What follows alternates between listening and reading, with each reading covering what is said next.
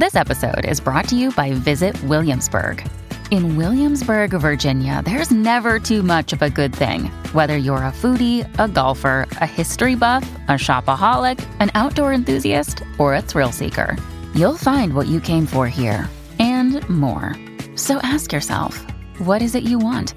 Discover Williamsburg and plan your trip at visitwilliamsburg.com.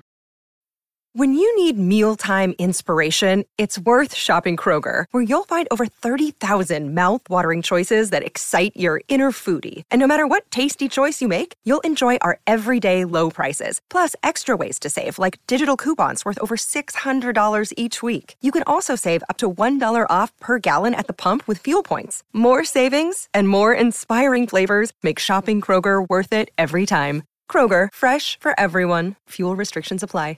Another day is here, and you're ready for it. What to wear? Check. Breakfast, lunch, and dinner? Check. Planning for what's next and how to save for it? That's where Bank of America can help. For your financial to-dos, Bank of America has experts ready to help get you closer to your goals. Get started at one of our local financial centers or 24-7 in our mobile banking app. Find a location near you at bankofamerica.com slash talk to us. What would you like the power to do? Mobile banking requires downloading the app and is only available for select devices. Message and data rates may apply. Bank of America and a member FDIC. This is the Bloody Disgusting Podcast Network. It's okay to be scared. I'm scared too. Boils and ghouls, lock your doors and strap yourselves in. From Los Angeles, California, Bloody Disgusting presents the Boo Crew Podcast. Horror news, commentary, reviews, interviews, and more. With your hosts, Lauren and Trevor Shand and Leone D'Antonio. Well, hello, howdy, and hi there. My name is Trevor, and on behalf of myself, Lauren and Leo, welcome to your Boo Crew Podcast, episode 398. I'm trying my best not to sound like a used car salesman or a game show host, which someone commented on Apple Podcasts. You can leave your review over at Apple Podcasts. We appreciate it so much. It helps the show get found, and we just like connecting with you in that way. At time of release, hope you had an awesome Labor Day weekend and spent it with some great horror movies. I know over at the Shand household, my 14 year old terror teen Scarlett did a rewatch of Jennifer's Body. I think, gosh, must have seen it like five or six times at this point. And I've been doing this thing where I look for TikToks with the tag horror movies that are actually scary. And I go down any rabbit hole that includes the films Lake Mungo, The Taking of Deborah Logan, House of the Devil, and It Follows. It's got to be at least two of those on the list. And then I'm in one movie I discovered for myself, and actually I've heard of people mention this, and I've just never got around to seeing it, but I keep seeing it on these lists. It's Gonjiam Haunted Asylum. I'm probably butchering that name. But wow, that, that, that was amazing. And I watched it back to back with another film called Grave Encounters, and the two have the found footage aspect of a paranormal internet TV show. Both of these are movies where right after you watch them, and you gotta somehow get from wherever your TV is to your bedroom if you're not watching it in bed, which you could just hide under the covers and enough said. But if you gotta get from point A to point B, you know you're making a run down the hall and you keep looking behind you thinking that something from that movie is gonna be standing there in the shadows. Strong recommend if you haven't seen them already. I'll keep you posted as we add to the list of good ones here. Another good one, actually fantastic one, gets the main event for this episode. The Nun 2 is released only in theaters on September 8th, and we celebrate its awesomeness with returning guest Michael Chaves. He steps into the confessional to take you down the cobblestone streets of France and dimly lit abbeys for the sequel to the most successful film in the entire Conjuring universe. Hear about Taissa Farmiga and Jonas Bloquet reuniting with their fantastic characters in a horrifying and fun way. Explore the stunning choreography of terror and the brilliant performance from Bonnie Aarons as she brings to life once again one of the most iconic evils in cinema history. Where does this all fit in in the timeline of the Conjuring universe? How did they do that magazine gag from the trailer? Why is Valak so awesome? So many questions. See if your prayers are answered with episode 398 and Michael Chaves now slaying. Go ahead, scream. That's all we need. Another victim crawls onto the gurney for a Boo Crew autopsy. Joining Bloody Disgusting's Boo Crew in the Speakeasy studio is a visionary filmmaker and returning guest of the show, earning a degree in film and production at the Art Center College of Design in Pasadena. He's made commercials, documentaries, and the spectacular award winning short The Maiden in 2016, which is a must watch. In fact, you can stop this right now if you haven't heard, uh, seen it. Go watch it on Vimeo. Come back. It's about nine minutes long, and it is seriously that good. In 2019, he was selected to direct the absolutely terrifying video for "Bury a Friend" by the now seven-time Grammy-winning Billie Eilish. Besides starting a whole new trajectory in style and cinematic music video creation, the nightmarish vision was integral in defining an entire era for the singer earning almost 500 million views and helping her earn her first number one on the Billboard charts, making history. That same year, his singular approach to world building, tone, and menace commanded the attention of James Wan, who thrust him into the highest grossing horror franchise of all time, The Conjuring universe. This was done through the lens of its sixth installment, the stunning award winning Curse of La Llorona. He was brought back to helm 2021's Conjuring, The Devil Made Me Do It, that was instrumental in the return of the theatrical experience, having the biggest R rated opening of the entire pandemic. His latest brings him back to the Conjuring universe once again, now having directed more of the films within it than anyone else associated, including James Wan himself. The Nun 2 finds Sister Irene and Frenchie four years after the events of the first film as they once again come face to face with one of the most malevolent and iconic forces in cinema history, Valak, the Demon Nun. Only in theaters September 8th, we are incredibly honored to welcome back its creator, Mr. Michael Chaves. Yeah, my man. Thank you guys. Oh my gosh, what an incredible intro. I'm like, I want to meet that guy. He sounds really accomplished. Like he's done some stuff. yeah, exactly. He has. He has, man. Well, again, thank you so much for spending time with us to celebrate another extraordinary project. How does it feel to have another milestone kind of being the official opener to what is essentially the first real Halloween season since 2019.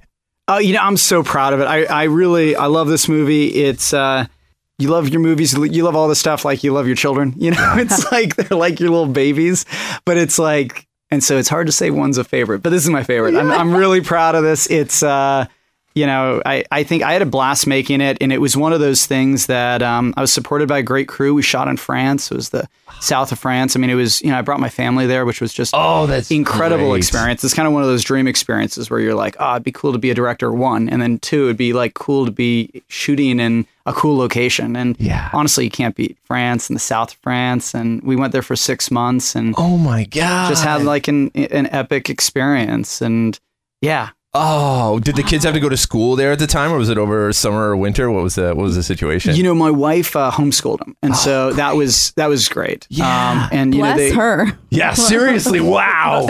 yeah, and she works full time too. So she was like working remotely, and I don't even know how she's she's still recovering. She is still like catching up on sleep from that. And were you shooting during the pandemic? Um, no, no, it was after. Well, I guess are, is is the pandemic done? I mean, we, we had to wear masks. Quotes, That's the, the crazy unquotes, thing. yeah. Is, so yeah, we shot started shooting um, uh, summer of last year, and then it went into um, into the winter. Got it. And uh, we've been just you know doing post and finishing up this this past year, and uh, it's brought us up to this point. Wow! So we were fortunate enough. We were talking briefly about it to be at this special fan screening that happened here in downtown LA. It was it was unbelievable. I was wondering if you could walk anyone through the experience, kind of the setup of what was going on to premiere this movie to the fans, and how special that felt. Kind of being the first real time you could actually do this like this in a cinema since 2019, basically. Yeah, you know, it's you know we're in such a unique situation right now just because of the uh, because of the strikes. Yes. So we couldn't have. Um, everyone was really sensitive. Like you know, we couldn't have a traditional premiere. We couldn't have a premiere with the actors and and the writers. Um, so you know, the question came up about what what would we do, and um, and you know, we're coming up. This is ten years from the first Conjuring film. The Conjuring universe has been around ten years, and um, I started just throwing around the idea of like I'd love to just do something that's like totally fan centric. That this would be an event that's you know it's not because premieres are always about like patting yourself on the back. Yeah, yeah, yeah, yeah. in a way. And I was like, you know, this is like you know we're ten years into it. Like I owe my career to the Conjuring universe, and you know the I, I am started out as a fan, and the idea that you know we're here really you know because of the fans that they have supported this for for all these years. I really wanted to do something that celebrated that. So that's kind of we started rolling with that, and then it just developed and. um, it became the uh, the night that it did. But it was a really it was a really cool experience. You know, it was great to just you know be surrounded by people who loved the the the series and. Um, it was great. Yeah, and and that kind of cavalcade of demon nuns that basically attacked everybody in the audience was insane. That was so it was so cool. There was like a what, what was it called? Like a per- uh, God, not a- Procession? procession. Procession. Yes, Yeah. yes. It was a procession of all these nuns, and you couldn't see their faces, and they were holding candles, and they were going down all the aisles, and they were standing there, and this the haunting music was playing, and they were scaring people. It was so awesome. And then right in front of you on this this beautifully lit screen with these red velvet curtains was the face of Valak, the demon nun, Bonnie Aarons herself in full glory. with And- all these red lights. yeah, exactly. I loved how many people dressed up as Valak. Yes, people were coming dressed up as nuns and Valak and oh, It was amazing. yeah. That's what I wanted to wear. but my wife wouldn't let me. I was I was totally I had my my Valak cosplay and she was like, You're not leaving the house like that. So and early reviews have been obviously deservingly insane for this. They've been glowing. Uh, every single one of them has been saying the scares are upped in extraordinary ways. The story is fantastic. It's more in, intense of a ride, and really, we could not agree more. However, I want to also mention that that is no way a slight to what Corin did with the first one. We are huge fans of that one as well. It's a gothic, atmospheric masterpiece. A completely different experience. What was the advantage of having such a beautiful setup like that? How did you use that to empower yourself going into this one? Yeah, you know, I owe a lot to to Corin. I mean, that was the. I, I don't think people realize what a big swing that was in the Conjuring universe. I think up to this point, the Conjuring movies had been these, uh, basically a variation of the haunted house formula, and the the idea, and also all set in America, and the idea that he was going to take this and basically do like a Bram Stoker's Dracula. First of all, Corin is amazing, Yeah, and you know he is such a good, you know, consider him a friend. I think he's just so talented. Um, and it was like so up his alley to do something that had that kind of cool, lush, you know, Bram Stoker's Dracula vi- vibe.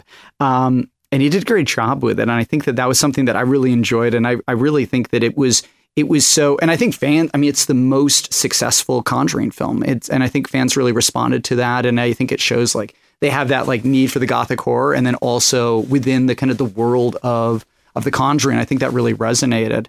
Um, it's so you know I, I was really excited because I think that you know at, at its core it's like you got an incredible villain and I think that that was one of those things that um I love Bonnie and I love the character that she created. It's like she's such a iconic you know horror movie villain. I mean it's it's amazing the you know we're in your recording studio and your house is like you know a shrine to like these great horror icons. And it's like I feel like that about Bonnie. I think that she is like up on a pedestal with you know some of the best you know horror villains of of all time. So that was I think one of the big reasons that I I was drawn to it.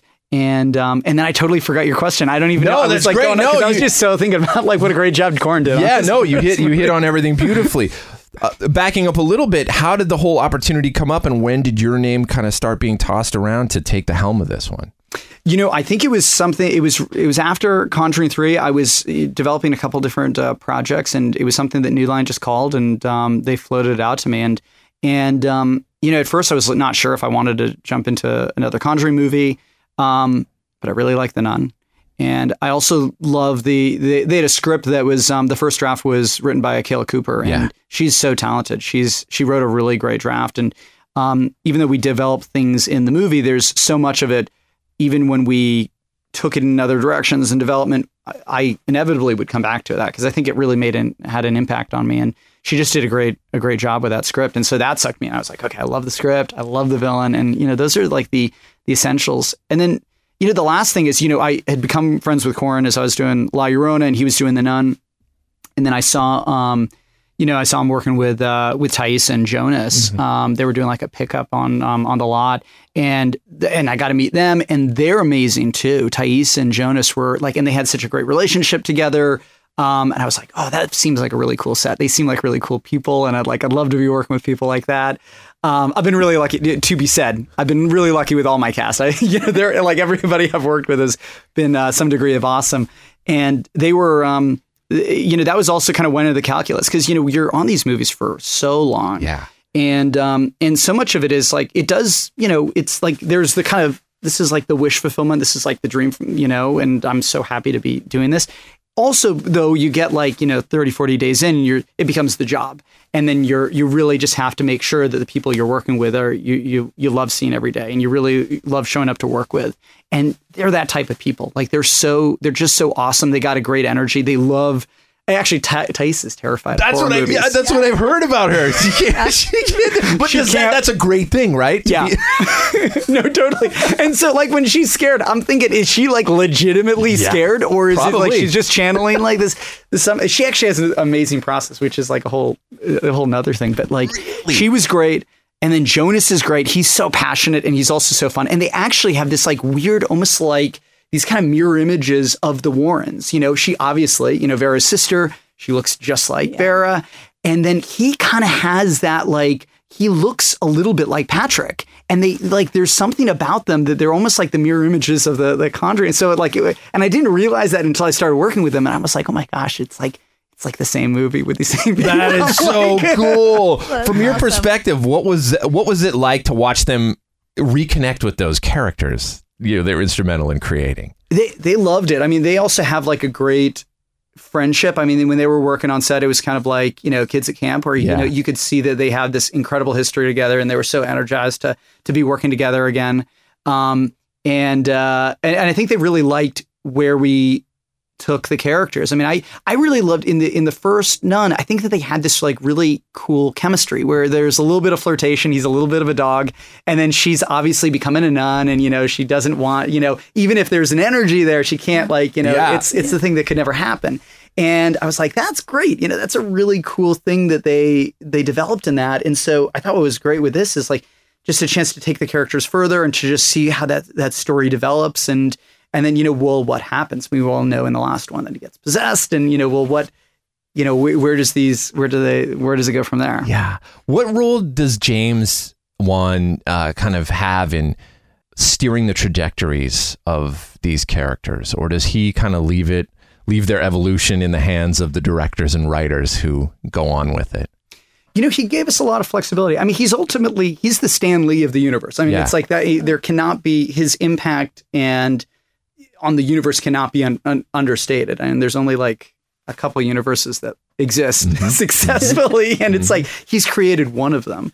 Um, and uh, so you know he he always uh, you know has the it's always been his design uh, to keep consistent with our timeline. And the timeline was set up um, basically, I think between I wasn't a part of it, but it was between you know Conjuring one and two.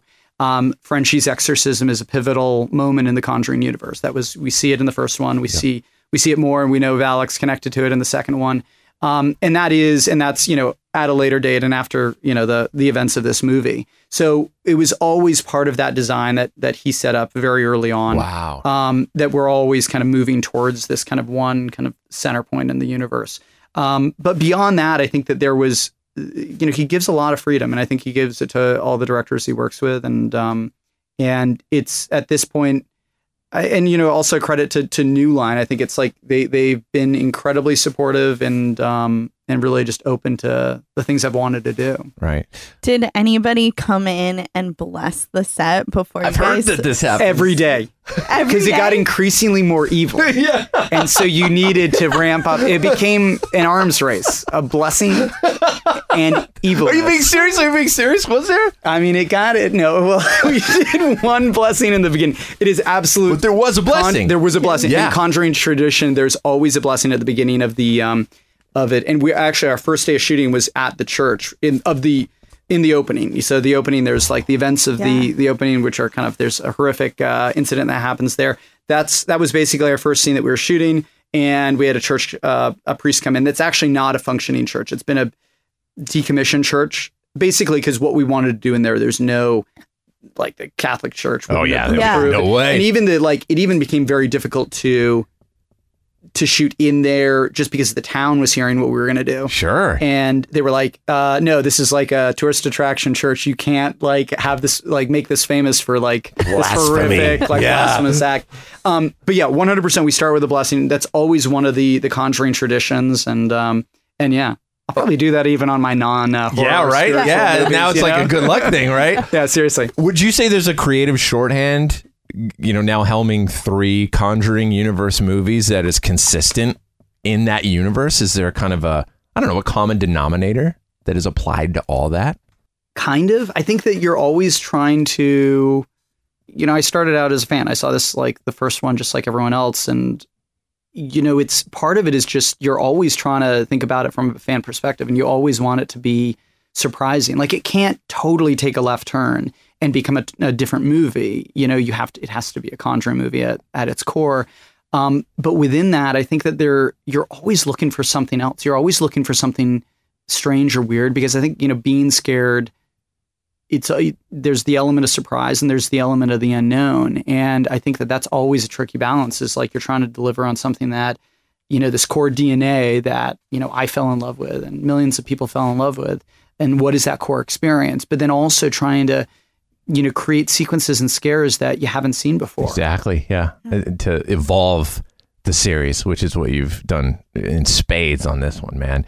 oh thanks I wanted to note that religion has this awesome way in immersing us in the mystical and magical and horror, uh, but at the same time grounding it in actual real life history. And you can look no further than the Indiana Jones movies to kind of see how that's uh, incorporated. What storytelling power do you think exists in that aspect of the human experience? I mean, we were terrified of The Exorcist and movies like this, where things that could be real. Yeah, no, I think that that's one of those things. I think that there's so much of horror and these mo- horror movies that's that center around the supernatural Yeah. are these stories of faith, and I think it kind of taps into you know a desire. Like I love the Mulder. Um, I want to believe. Yes, You know the the idea, and I think that's like you know I was raised Catholic, and I think that there's something with the supernatural is like it comes from just like a deep desire to believe in something, and you know the and also I think that's the it's the the push pull of like you want to believe, but you also want to be terrified, and you you want it to not be real. So it's like the the I, I think that that is really uh, you know I don't know it's a space that I'm always drawn to. I think that that was one of those things that you know in the elements of our movie i don't know if we can get into spoilers or if that you know matters but the you know there's like some some real historical elements in our movie Yes. that were not there in the first draft Akela's draft was like oh, off Oh, the charts interesting. awesome like Wow. but it didn't have the, it, it had a saint in there that was a fictionalized saint and i was just like i don't know about that it just something about it just felt a little especially because i was raised catholic and it's like Yeah. i know like we got a million saints you know that's Yeah, yeah. like we are not short on saints Got to be one in there. yeah, and they all died horrifically. That's Yeah. kind of like the, the core of being a saint. So I'm like, it's like the perfect fodder for a horror movie, and it, it you know it it evolved into a conversation that I was just randomly having with um, David Leslie David Leslie Johnson, who you know he wrote Conjuring three and Conjuring two, and you know he's one of the kind of the brain trusts of the of the Conjuring universe in a lot of ways and a very awesome guy and talented writer. Um, and we just were kicking around the idea, and he was like, you know, you should do something with St. Lucy. You know, it's like the imagery so, you know, horrific. And I was like, oh yeah, no, of course. And that's like, you know, Guillermo del Toro was, was inspired by St. Lucy for the the monster in Pan's Labyrinth, the, the monster with the the eyes on its hands. At least I suspect because it's like such. You know, I know he has like you know lots of Catholic. Um, you know, inspiration. But I was like, uh, that that image always grabbed me. And you know, when DLJ said that, I was like, oh my gosh, that's a great idea. We should totally do that. And then the more that I read up on her, um, because I only really knew her from the, the pictures with the, Yeah. the hands on her eyes. Yeah. I thought, I don't know, is this? I didn't know much. Was she a saint afflicted with eyes on her hands? Is that what it was all about? But it's like the the the story of you know her.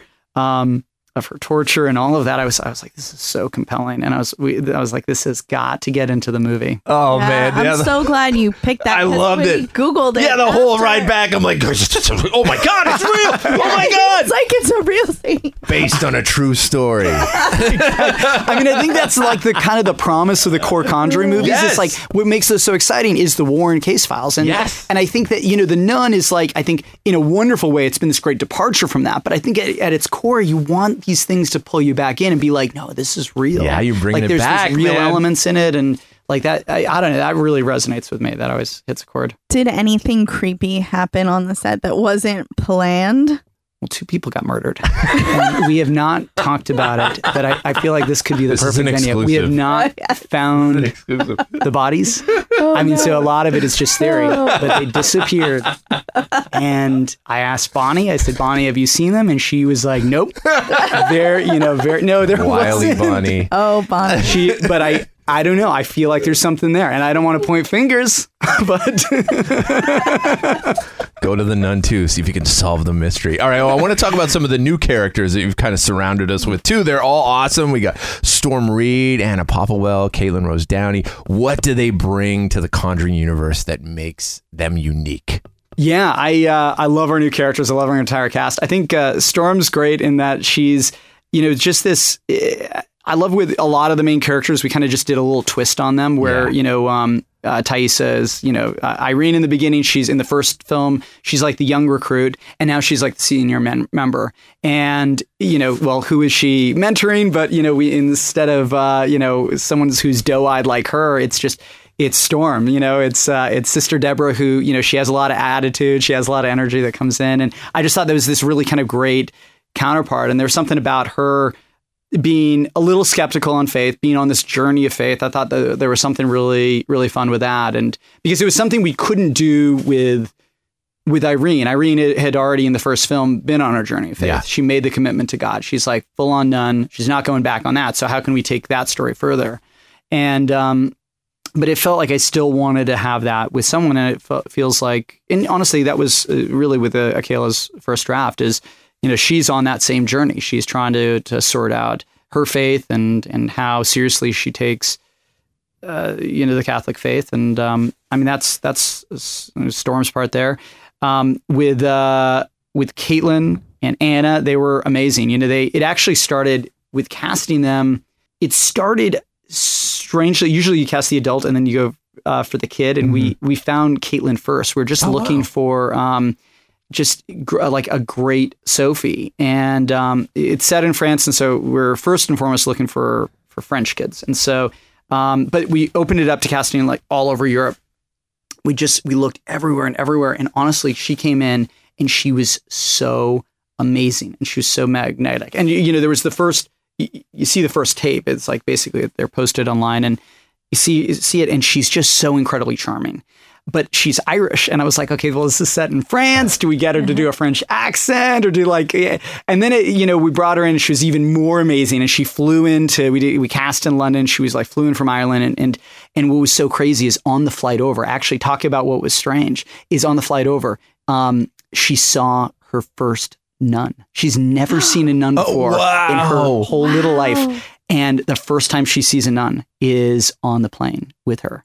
And she was kind of like, uh, kind of terrified. She was kind of like an omen. She was like, "Is this an omen?" And um, and so it was just this amazing. I mean, that's actually the thing. That the worst thing about the strike is you don't get to hear all these great stories from the amazing actors because like they have so many great. They probably could tell you a bunch of creepy things. But yeah, she came in first, and she was just amazing. I was like, "We have got to cast this kid. I don't care." You know what it is. We'll just say she's Irish and she's she's uh, you know just emigrated into you know France. And so then we started looking for um, her mom, and then um, and then Anna came in, and Anna's English, but I was like, Anna, can you do an Irish accent? It would be really awesome if you could pull that off. And she's amazing. She totally did, and and that was kind of that was it. And it it was funny because when you're developing it, you think, oh, we really have to explain how they're Irish. You know, being in France, Right. people are going to wonder. It'll be confusing. And there was like in in the test audiences, there was I think like one person who was upset about the the the accents, but generally people don't care. Oh, yeah. generally are like Yeah. it's Europe. Exactly. They're like, yeah. I mean, Whatever. I don't even know geography that well. They're like, oh, it's right They're next all to it. there. You know? The Boo Crew will be right back. They don't live in coffins. Or appear only at night. Or run for fear of the light. They wait and watch and strike without warning. There is no place to hide when the dead are alive. National General Pictures presents The Dead Are Alive, starring Samantha Eggar, Alex Cord, and John Marley. Victims, violence, vengeance. Behind eyes of fire, terror strikes to revenge desire. And there is no place to hide when the dead are alive. In color, rated R, under 17, not admitted without parents.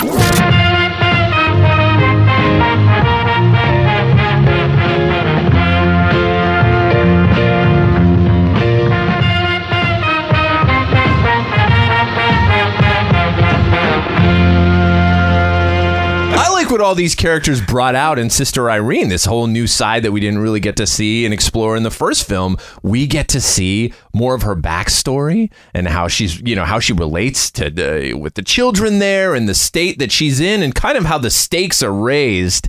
Can you talk a little bit about the position that she's in right now?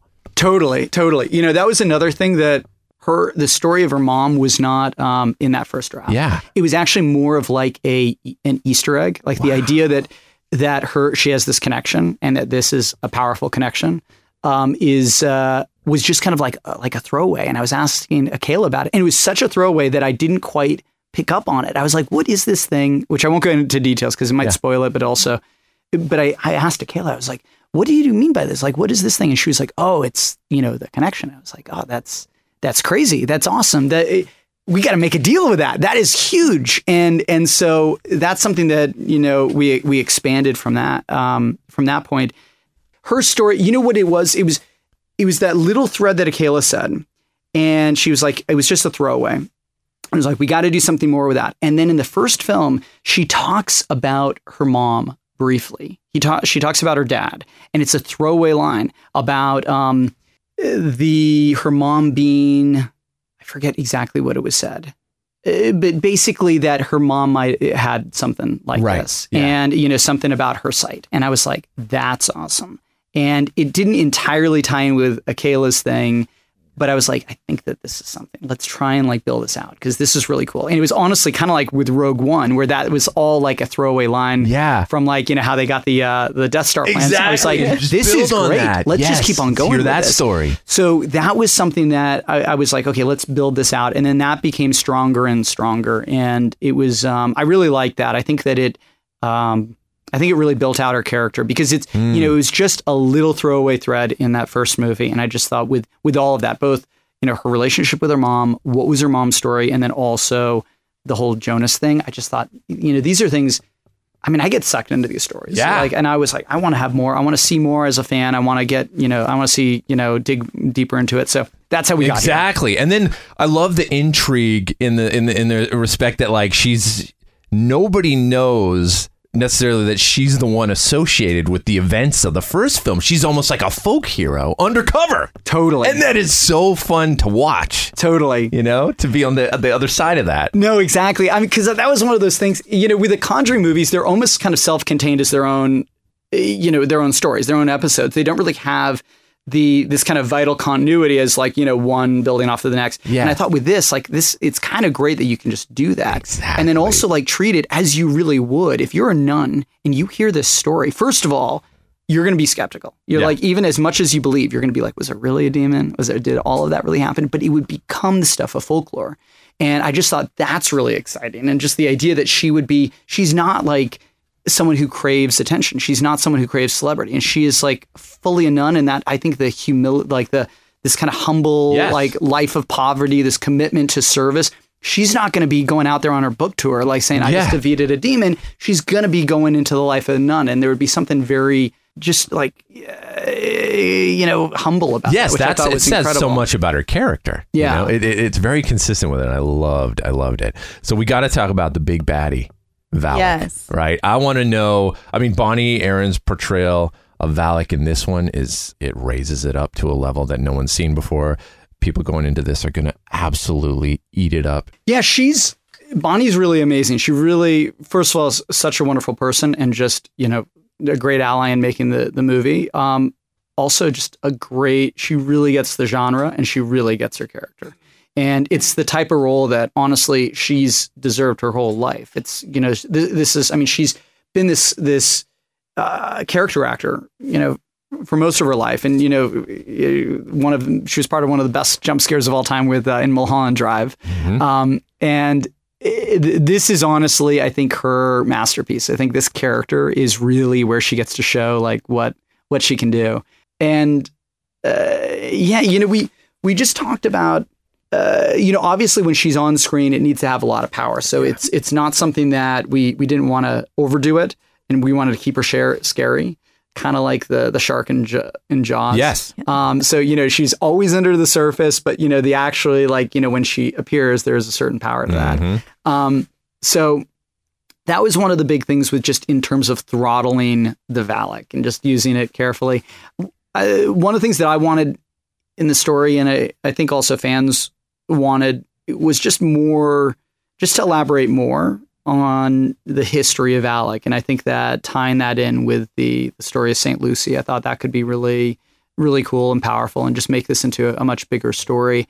The, the trick with that is, I think, how it needs to be presented is it can't be concrete fact. It, it needs to be one of these things that still the the more you know, something less scary it gets, and you know the more mystery and the the more um, the more you're um, the less information you get. I mean, the more you can kind of project your own fears. Exactly. So uh, there was drafts of the script where I think we went into maybe too much detail on, on her. So I think it was always like writing the line. It was always like writing the line of like how much of this is fact or how much of it is just the theories. Yeah. Of, you know, our our librarian character, um, Father Ridley, and and just throttling that.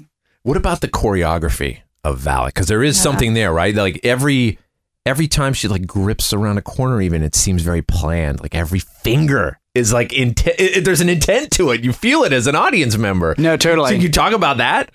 No, I mean that's all Bonnie. I'm just like Bonnie. Wow. Just Be scary. Be scary. Oh my god, she was so freaking scary. Like there were close-ups on her face, and I was just like, "Oh my gosh, I'm so scared right now." And that final scene, that Uh, was oh my god. insane. How many times did you guys have to do that?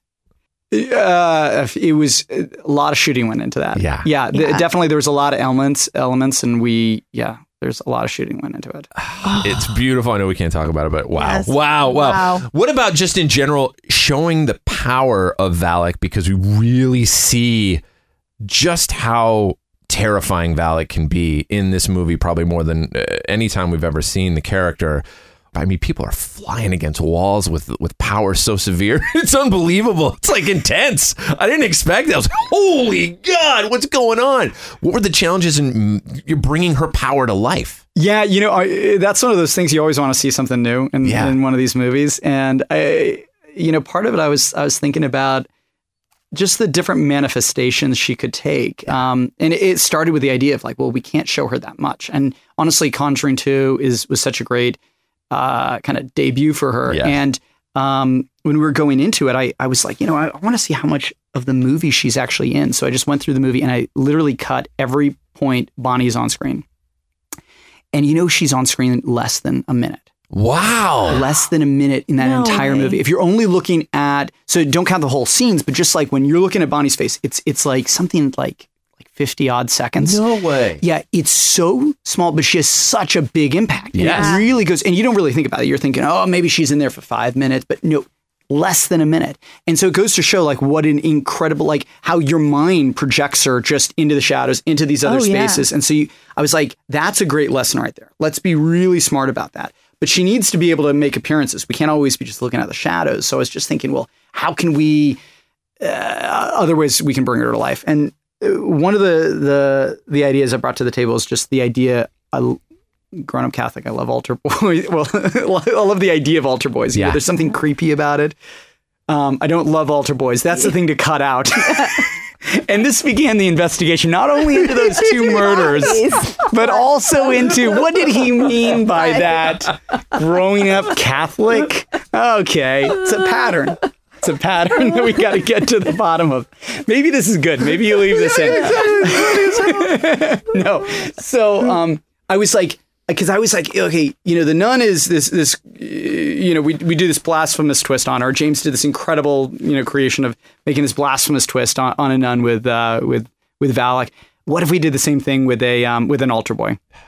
And um, I, I just thought, okay, that's a cool uh, image right there, and th- that she, he's kind of you know summoned to be his, her little minion. I was like, oh, that's gonna be fun. And and then I started looking, and there's this great, um, this great street photography of uh, of this altar boy in Spain in the 30s, and it's like in a funeral procession. Oh wow! Possession, procession. I was There's that, there's that word again. Was- there's that word again. I can't even. can't we even can't keep it. I have the problem. It was a possession that had a procession Procession. behind it. That's how they used to do it back then.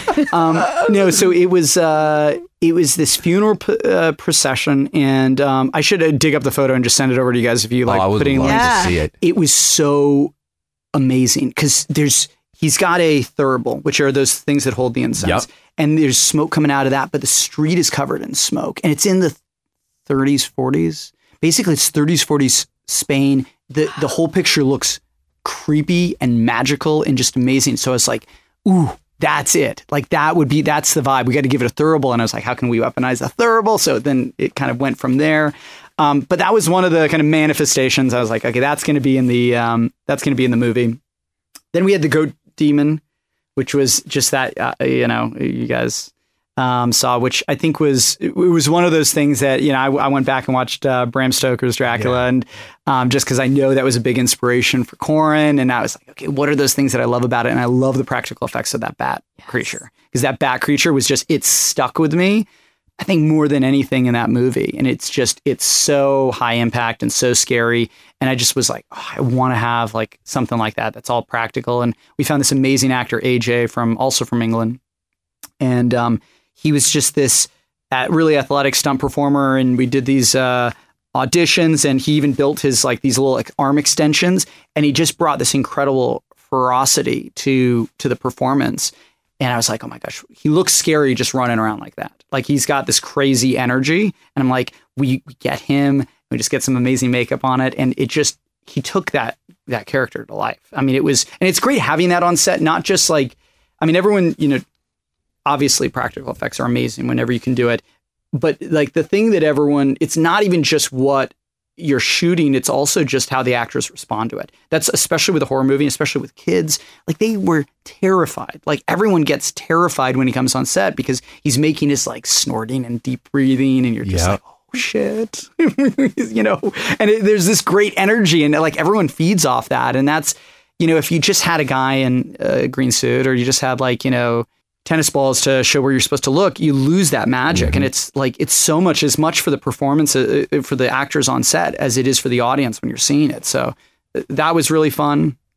Um, and then just the other manifestations, you know, there's, you know, a couple sequences. Uh, There's one thing in France that's like unique to France that I was kind of building off of, which is this, um, it's like this cultural thing. Basically, if you, people will like, kind of like graffiti, they'll make faces out of the environment. So if there's Oh, like interesting. there's like a manhole color c- cover with like uh, two holes, somebody will will draw like a smiley face. Huh. And so you go around like the streets of, of France and like you'll see like little like faces everywhere and it's like so amazing. I was like, okay, that's like this cool cultural thing. I was like, can we build off of that? Can we make eh, make her just appear in the environment and and it also felt very much in line with just the way we've seen Valak in these uh, in these movies, where she there's something artistic about the scares. There's something that almost isn't just isn't just conjuring. There's almost like a little bit of like a Nightmare on Elm Street in these sequences where there's like a visual component to it. Yeah. Um, you know, even the Crooked Man,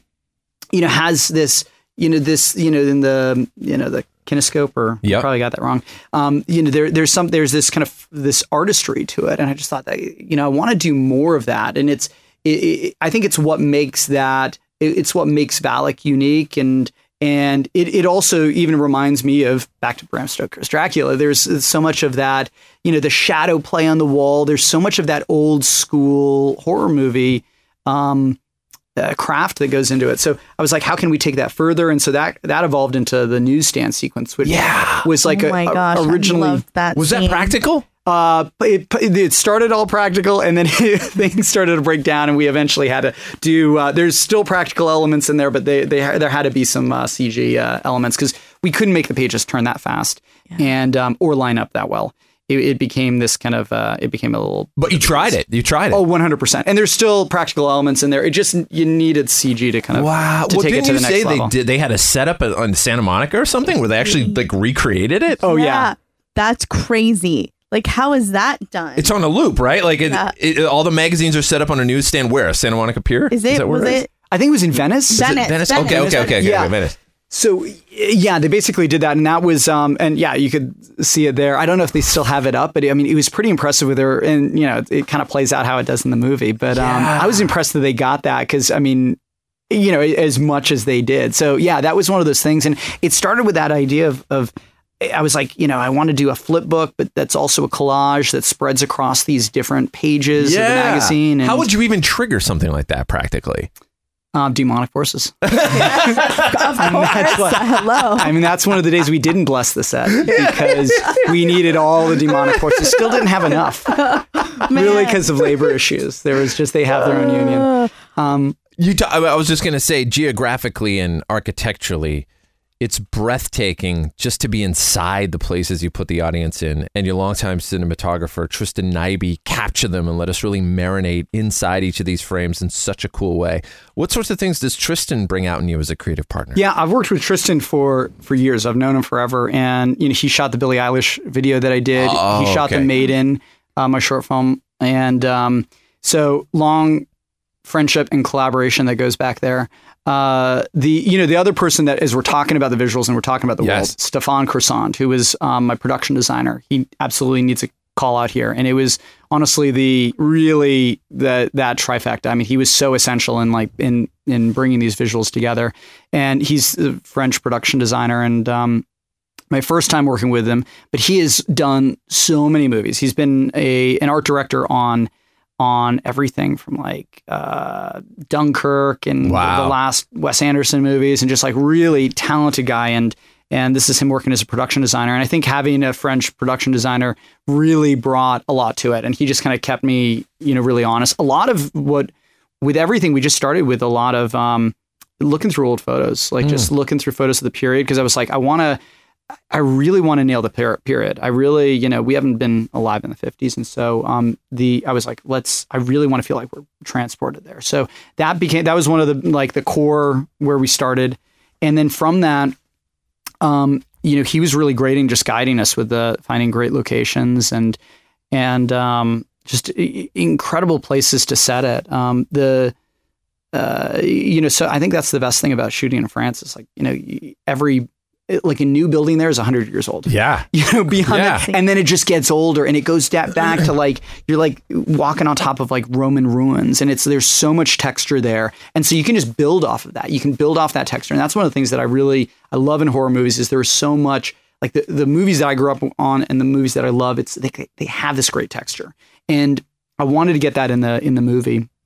And Tristan, Uh, absolutely you know it's like you know having the locations is enough. You got to have someone who can light it and shoot it. And I, I, one of the things that i love about tristan is he really he really and one of the big mantras that we had was like let's keep it real. We're like going back to old photos. Let's try and like make it feel like we're in a boarding school in france in the 1950s let's try and make it feel like we're really there.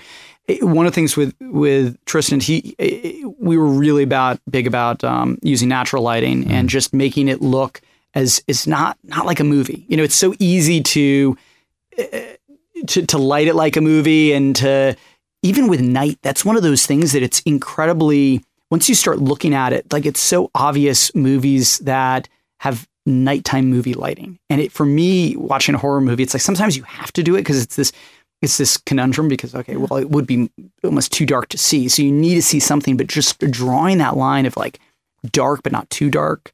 Um, and how do you motivate that? How do you bring light into these settings? How how is it you're not just looking at a blank screen? and you know that's always this careful balance. Um, and I really I'm really happy with where we got because it really there's a lot of, a lot of it's lit lit by like practical lighting, and I think that that just that brings you into the the movie. It just makes it feel like this is real. Yeah, and it's very it makes it very unique from all the other movie uh, movies in the Conjuring universe as well. You know the way you guys do it. I also want to talk about something very unique to the Conjuring universe. I believe that this is the first time Marco Beltrami has been brought in to score something in the Conjuring universe. Is this true? Absolutely. Yeah. Marco's Wow. amazing. And, you know, I've, um, I really enjoyed working with him. He's obviously you know has great uh great legendary um you know resume with like the scream movies Exactly. and uh, you know but uh, he can go beyond that with like you know uh ford versus ferrari and just like all the amazing things that he does so um he was great. He was great to work with. And then um we you know we really just wanted to make something that had it's so easy to go really big with these scores especially i think the natural inclination with you're doing this kind of big catholic horror movie is to bring out you know big um you know choir Yeah. or something that's kind of you know we've heard a lot of times. And it's kind of fun to listen to but it's like sometimes it feels a little bit too over the top and again too much like a movie. So Exactly, yeah. i was thinking let's just try and anchor it. Let's try and make it feel um as relatable as possible. And i think you know for some of it with with the nuns we were even talking about like well what are the instruments that that speak to the nuns? And we started talking about like violins and stuff and um the idea or like fiddles and I just love the idea of I was like I want it to feel humble. Like I don't want it to feel like all grandiose because there was there was a kind of a, a line in the movie that didn't end up working out so we cut it. But this idea that um you know when the the nuns are like together and they're telling their story um, that they have this kind of little catchphrase, which is like the nuns do all the work, the priests get all the credit, which is something that I always thought was kind of like awesome. And it didn't quite fit in the tone of the movie or in that scene, but it's like the idea that the nuns are these like foot soldiers of the Catholic Church, that they are the ones who just do all the work and they don't get any of the credit. They don't, they're never going to be the Pope. They're never going to get promoted up. And, and then you see like, then even the, like the legend of Father Burke, it's like, you know, he's promoted, he becomes bishop or something like the idea that it's like, there's, there's plenty of room for promotion for all the guys in the Catholic Church, but the nuns have got to do the dirty work. They're the ones who are doing the hard work. And so I just like, I loved that idea. And I, I, you know, I think that he did a really nice job of like weaving that in with more just humble instruments, you know, mm. stuff that you can just feel like it, it tells their story, you know? Yeah, yeah, yeah, yeah. All right. Okay. We're wrapping it up here, but w- w- two more quick questions. Did you keep anything? Without spoiling anything, did you keep anything? Oh, you know what? The one thing that I wanted to keep, I, I don't, I don't have. I think, I think it got pulled away before I could grab it. Okay, okay, okay. I took the chalice from Conjuring Three. Oh, that was that- one that's thing. awesome. Because I was like, yeah, that was I loved the des- design of that, Yes. and I was like, oh my gosh, I, that needs to be part of my collection. But um, yeah, no, I didn't. Uh, no, there was like a bunch of little things. It's so funny. I didn't take um, one of the key items. Well, maybe we'll get to see it in like the Warner Brothers archives. Or Yeah, something exactly. I'll see you next tours. time I'm here. You will get it like an auction, you know? Who knows, right? Who knows? We're looking for it. Okay, so moving forward, this movie's gonna command a sequel. It's gonna be a Yes. smash. I mean, I'm just predicting the future here. Have you thought about where to take it, or do you have to kind of get out of the way for what's coming next? What James has in store? I mean, if he's got this whole plan, You know, I um, I, I've actually talked with the actors about things that you know could happen. I mean, de- the the great thing is knowing where it's going. You know, you know that it will it will lead to this fateful exorcism with the Warrens. So I think that that was something that was all, always really exciting, and I think it's like um, uh, throttling that timeline about you know how quickly we get to that event was always the one of the big debates, and it was it was interesting because actually that was one of the things. I wonder if I how much I should actually say.